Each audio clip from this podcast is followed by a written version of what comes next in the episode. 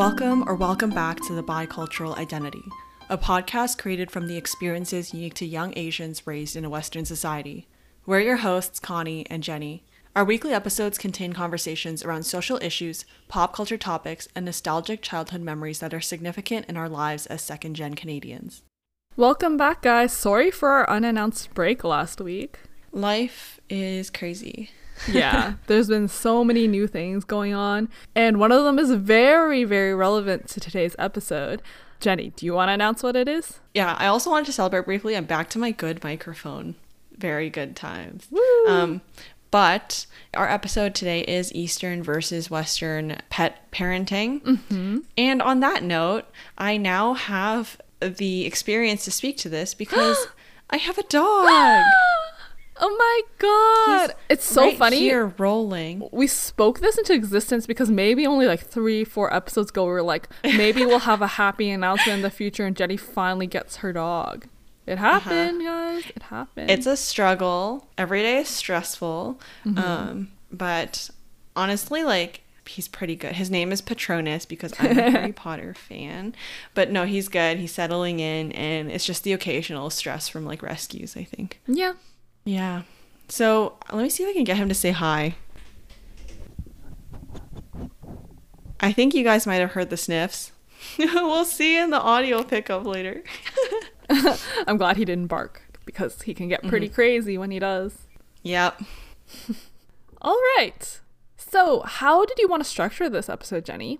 It's really an open discussion between I think a lot about like parenting techniques and I I think it like encompasses a broader like it's broader than just eastern pet parenting I think because honestly like there are only a selective cultures around the world that are very like what do you even call it like technical or textbook based for like pet training and like all these things. And like yeah like Canada is one of them. Yeah. um, but and then the other piece I want to talk about is just like specifically when I googled like pets in Asia or whatever, there was so many articles that popped up about the pet industry in China. So we can talk about that a bit a little like a little later. Um, And yeah, it's just gonna be like, I guess talking about like some of these pun intended or pun unintended, I don't know, but some of my largest pet peeves with with other cultures is like pets, you know. Yeah. So I thought we would kick this off by um, taking a look first at what another, like a typical search about pet parenting comes up with in um, searching from my phone, my account on Google in mm-hmm. Canada, right? Mm-hmm. So the articles come out with classifications. There's like, they say the super parent, where your dog is like a full fledged member of the family and their mm-hmm. health, comfort, enrichment are like part of the one of the biggest priorities in the family, right? And then there's the active parent, so that's like the hiking and like the adventures, the traveling. Yeah. Um, they said there's the trendy parents, so this is where you get more of like the influencer dogs or influencer cats or like any other pet, you know? There's the helicopter parent, which is you treat them as if like they literally are attached to you and you're really overprotective of your animal, basically.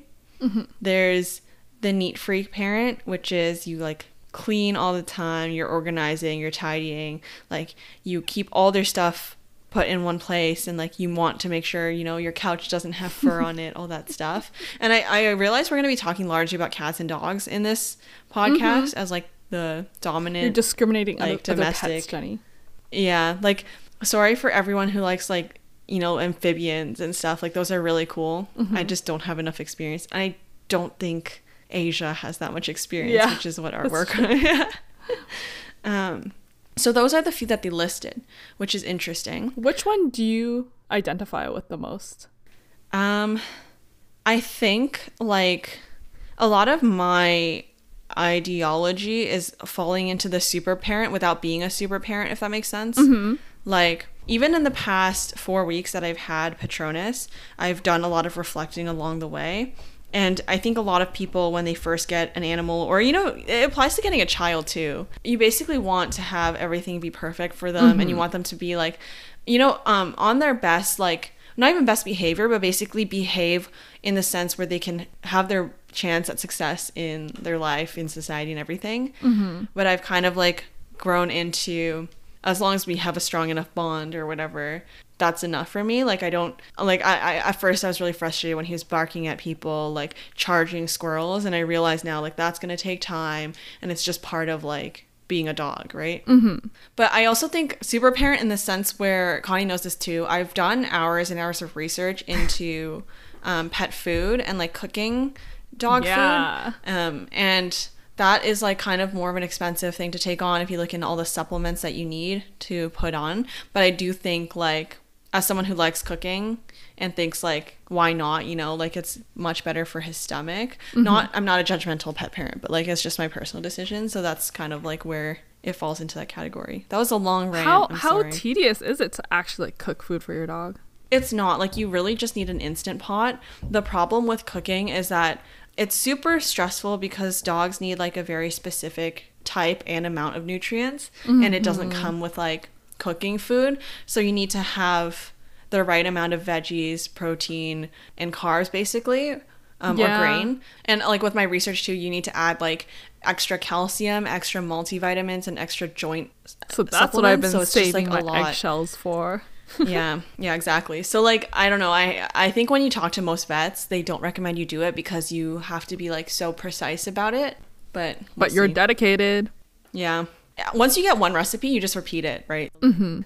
um but basically i think the interesting piece here is that most of these do apply to a certain extent to what i picture as like asian pet parenting or um actually i wouldn't say like okay this is gonna be really offensive is that bad No. um or I mean it could be, but I don't think it is. Yeah. Um, it's like a way to introduce like what we're talking about, right? For the differences. Mm-hmm. So I don't see them falling into that category of like the behavior of a super parent, right? Where you're focused on health, comfort, and enrichment, and like not in a bad way. Just like it's not like the I would way have to the agree with you. mindset works. And then active parent too. I don't fully agree with that because there are just so many crusty little white dogs um, in Asian families that are not active. Sorry, Mm-hmm. but I think the last two do work. Like the trendy parent, like the influencers, you know, Mm-hmm. And the helicopter parents. So the negative ones. I don't think it's like ne- none of them are seen as negative. Oh, okay. I guess there's like it's like your personal choice on how, what kind of pet you want to Exactly. have in your life. It's exactly that. I think, um, you know, for the most part, people still want what's best for their their pet. Mm-hmm. So, like, I think regardless of what you do, like some some behaviors can add more anxiety. In all fairness, Mm-hmm. to your pet's life, but I think it's like the whole thing about toxic parenting too, right? Like the parenting community and everything.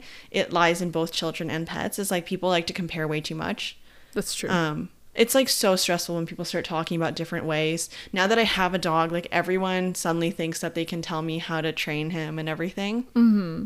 And like, you know, conversation at work with friends, everything. And it's just like, as long as you're trying to advocate for your pet and what makes them most comfortable, then just like roll with it. That's a really good message. I think the Mm-hmm. same applies for like parenting as a whole, right? It's like the world we live in likes to guilt parents into thinking they're a bad parent just because they don't do a certain thing. And there's Mm-hmm. like no cookie cutter good parent model that you have to Yeah. follow. And it's like depending on the temperament and personality of your pet or child, like something else might work better. Like super parent sounds so good, but is it really realistic for all pet types or Mm-hmm. children? Probably not. Mm-hmm. Yeah. That's the biggest thing I think as a bicultural person is like and with like my background being Chinese or East Asian is that one of the things I do acknowledge that you know the East Asian society at least that I can speak for is behind on is like their pet philosophies. Um and it comes with, you know, like it's just the way relationships work in the culture between animals and people.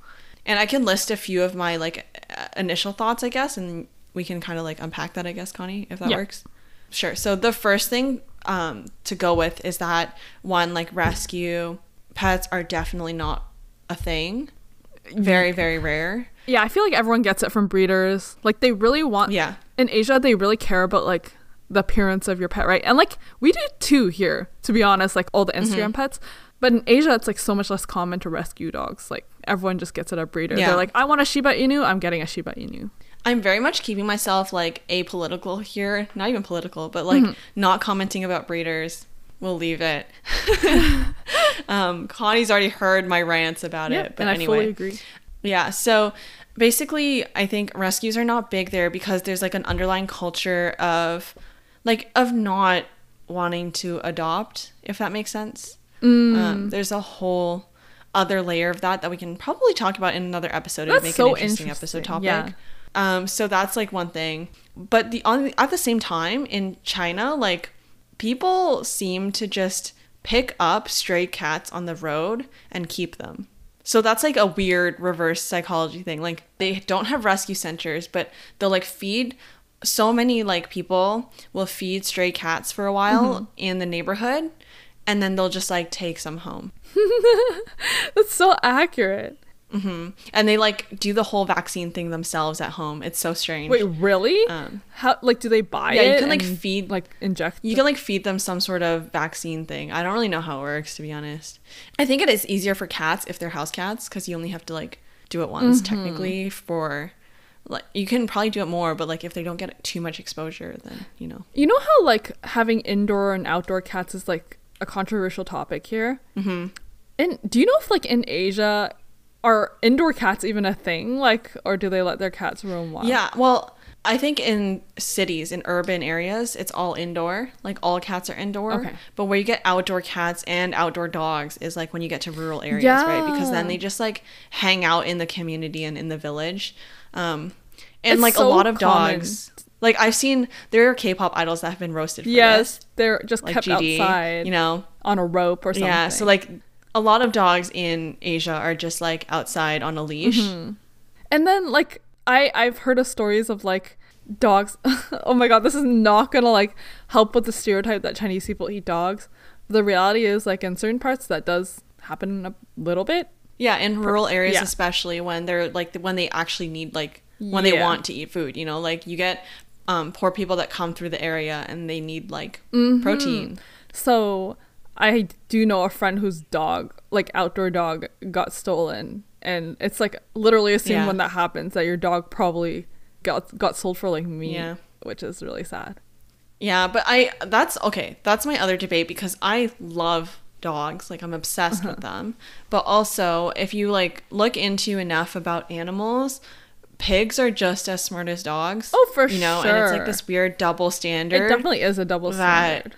Yeah. It's just like it's unfortunate like but i think we're over glorifying a human's role in like having a subservient animal basically Mm-hmm. um and it's just like okay if you choose to have a dog as your lifelong companion so be it but if you need food and you eat one i'm kind of sad but like so be it you know like i i kind of like get sad now when i eat pork too yeah, just I mean, eating animal meat is like it's how humans have survived. We're omnivores, right? And I do support like veganism, yeah. vegetarianism, all of that. But it's just like I don't think there should be like it's racist to think that just because a culture eats certain types of meat that aren't normalized here that we have to judge it or say it's wrong. Although I do think there's a line drawn like mm-hmm. that story just talked about where like my friend's dog literally got stolen.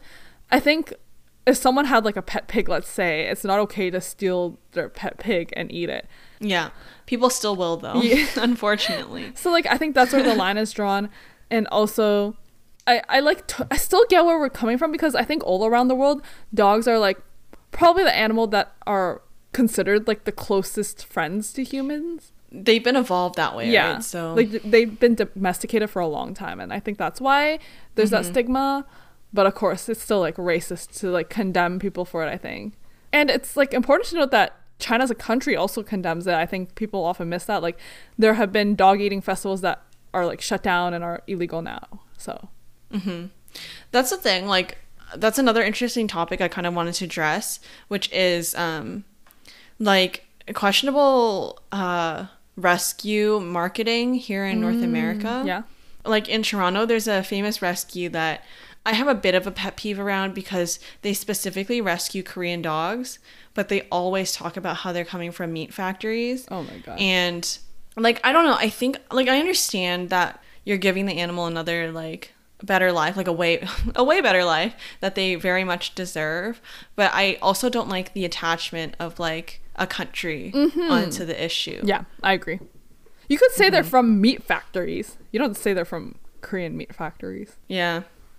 So, on that note, like apart from rescues and everything, I think one other interesting piece that um, is taking East Asia a bit of time to get used to is like frequent vet visits and like pet health requirements, right? Because so much of East Asian pet parents are the type of helicopter parents that treat their dogs like they're humans and dogs are not humans right? Like they're never going to see the world the same way as you. Yeah. they don't need the same things as you but they actually sometimes need different things from you. Mm-hmm. So what frustrates me constantly is i think they don't visit a vet. Like it's obviously not going to be like a yearly checkup thing for most i'm going to just say like mm-hmm. for most pets. And at the same time they feed them like whatever the heck they want to. Yeah. Like I've talked to this um, person once where their relatives fed their dogs like restaurant, like they would take the dog to the restaurant with them, and the dog would eat with them. so sus. And they like. It was like supposed to be a funny story. Uh-huh. They said it was like, oh, the dog is so spoiled. And then in my mind, I was like, that dog is going to die. Yeah. You definitely like when you visit China, like I've seen people feed like stray dogs or like dogs on the street like random food and it's like way more normalized there to feed dogs like that come to your dinner table like when you're eating. You can just give them a bit of what Mhm. you're eating. So, yeah. Yeah. Which obviously isn't healthy, but I don't know. At the same time, I think like okay, so in China it's more like I'm talking China specifically because I've been exposed to a lot of dogs there or like a lot of pets there. And okay, I genuinely think like cats are pretty similar world like around the world Okay, I because agree. they own us, right? Like they own us and we're not like they know how to take care of themselves. Significant. Yeah. themselves. um, but with like with dogs, I'm sometimes like very cautious because they do have like territorial behaviors because of how Uh-huh. spoiled they get. Like it's not like you know I, I think we talked a lot about negatives, but it's not like the owners are intentionally Yeah. like um mistreating their dogs. They actually spoil them like they see it as spoiling Mm-hmm. and then when you like approach these dogs sometimes they can be very territorial very misbehaved Yeah. um I think we mentioned in a previous episode that like we love dogs, but when it comes to like when we visit China, it's a little scary encountering unleashed dogs on the street. Yeah, like some of them can kind of come at you on an elevator or something, which, okay, Patronus had done that once. Uh-huh. But in all fairness, I told the lady to stay away and she didn't listen to me. but yeah, like, I don't know. I think it's like the good and the bad of North American pet parenting. Mm-hmm. The good is like people kind of understand if you're drawing boundaries. So, like, a lot of people have actually asked me if Patronus is friendly or not. Yeah. And while he's very friendly with the family, he is not friendly with strangers right now. Mm-hmm. And they're like perfectly accepting of the answer. But then there's like, you know, a few people who don't listen and then they get like, A bad reaction. he starts him. lunging and barking, right? And it's just like, it's your fault then at this point. and you're it's, I feel bad for out. Patronus. Like, why is he unnecessarily stressing himself? They stress him out so much, right? So then that's like more acceptable here, I think, to tell someone that they can't play with your That's dog. That's true. But also at the same time, we talked about the parenting community and how, like, for example, when I adopted him, I had to do almost like five hours, I would say, of training Mm-hmm. on how to take care of a dog. And there were so many rules to remember. Mm-hmm. And it was meant to like help him settle best. And I agree that it helped a lot. Mm-hmm. But it also was like, very mentally draining Yeah. to try and like to feel like if you missed one rule you would doom your your dog Uh-huh. and after four weeks i've come to like the steady acceptance that missing like one rule will not For sure. doom our chances of be becoming best that perfect. friends Yeah. yeah Um, I guess this is just a the moments kind of passed, but you were saying how in China it's less acceptable to like tell someone, "Hey, my dog isn't friendly. Maybe you shouldn't like approach him." But like I have to say, there are a lot of differing opinions in like training your dog, like you said here, and I've seen fights happen on the street because someone wouldn't let them touch their mm-hmm. dog. It's like what the heck. So it is like a thing here too, and building upon how there's like different training strategies here and I think there's a lot of judgment too. Sometimes I'm on TikTok for a good time, like cute pet videos, and I go to the comments and there's literal fights about how to train your pet, Yes, and it's like all the what time. the heck? Everyone feels so entitled or something. Mm-hmm.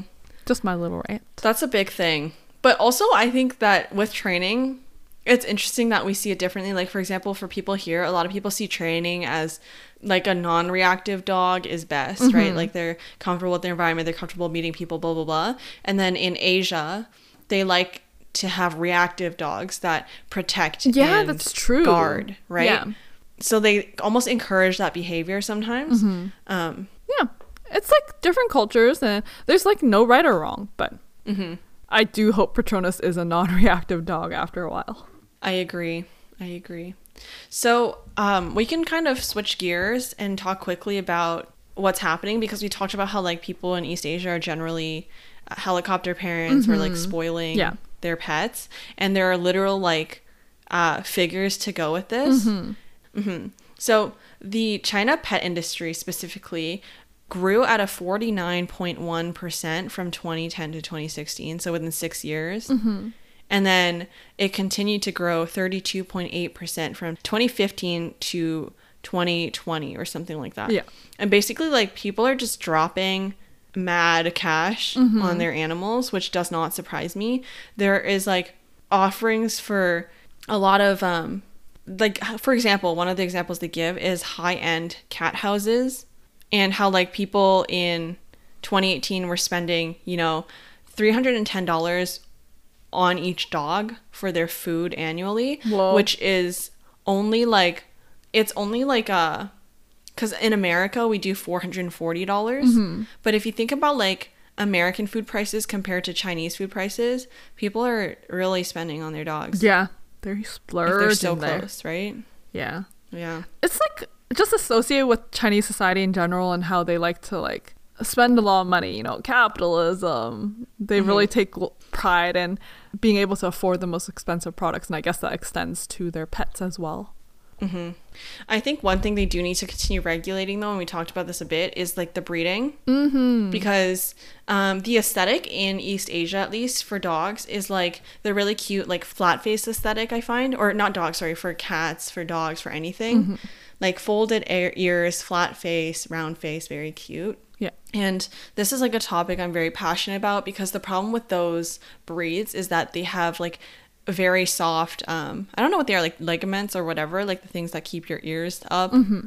But basically to have like the folds and everything, you have to create really soft ones while breeding and that goes throughout their body so their joints suck, everything sucks. Like it's just really sad and not to call him out like this cuz he used to be my bias, okay? But like BTSV is like a an example of this where he has a really really adorable pomeranian um but again it's like a breeded pomeranian right and he recently i think i saw a video of him talking about how he struggles with like his pomeranian's health issues and it's just like well maybe you should have done more research into ethical breeding or something Your opinion on breeding is coming out. i'm gonna get canceled No. Oh, by get BTS fans, maybe.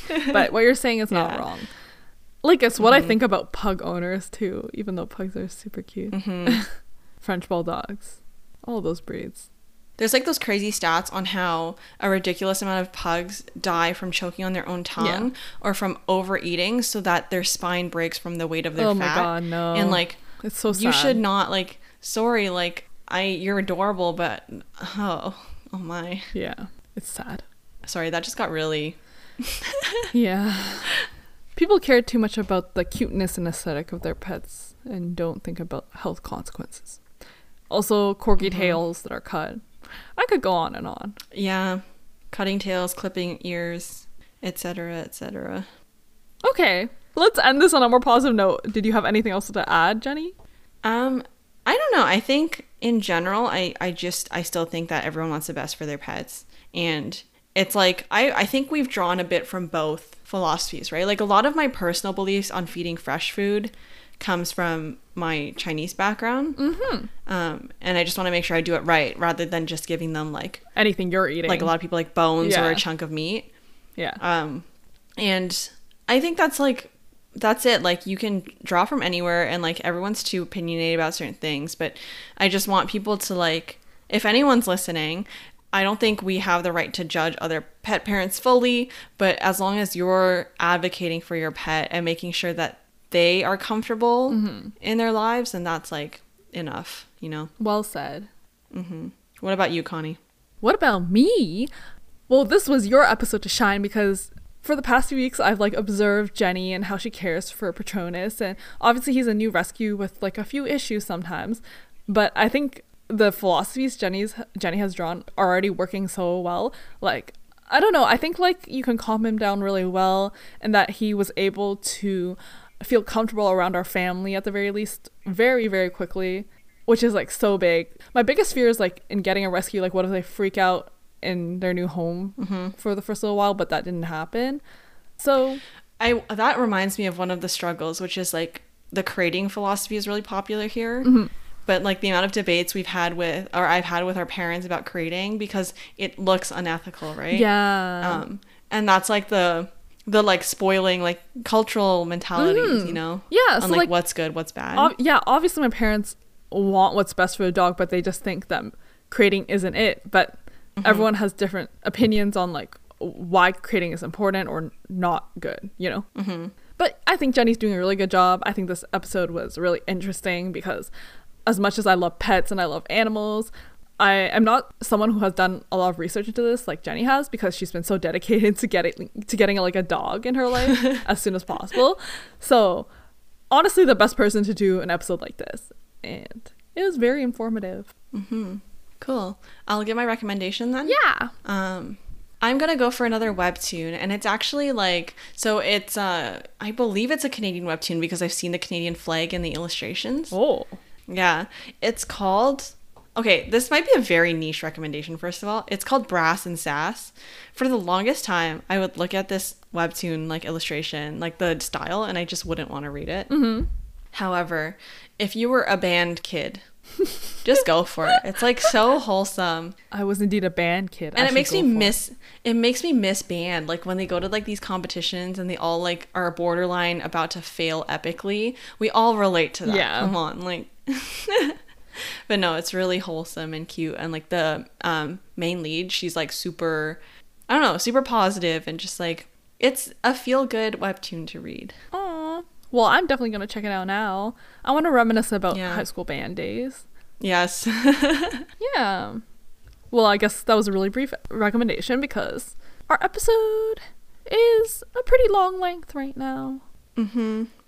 Okay, um, that was a very uh, kind of scattered, I think, idea because we went we went off. Um, by the way, we have no internet right now, so we went off like zero notes, um, except like my one loaded page on my phone.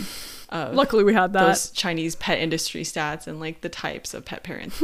but um, yeah, hopefully we did the topic justice. There's so much more to unpack. Yeah, we should do a part two. Um, And then a if Patronus Unless get update. angry, we'll just keep going. yeah. All Perfect. right. Thanks for listening, guys. We'll post cute pictures of Patronus or something Oh yeah. to make your week. Thank you for listening, and we hope you enjoyed our discussion on this week's topic. To hear more, you can subscribe to The Bicultural Identity on Apple Podcast, Spotify, or wherever you get your podcasts from. While you're at it, we'd also greatly appreciate any reviews on iTunes or simply sharing our podcast with your family and friends. But of course, no pressure. As well, any opinions and experiences discussed are solely based on our own experiences as second gens. We invite you to engage with us on our Instagram, at The Bicultural Identity, where you can also find the link to our website with our show notes. Thanks again for listening, and be sure to tune in next Monday for our next episode. See you then!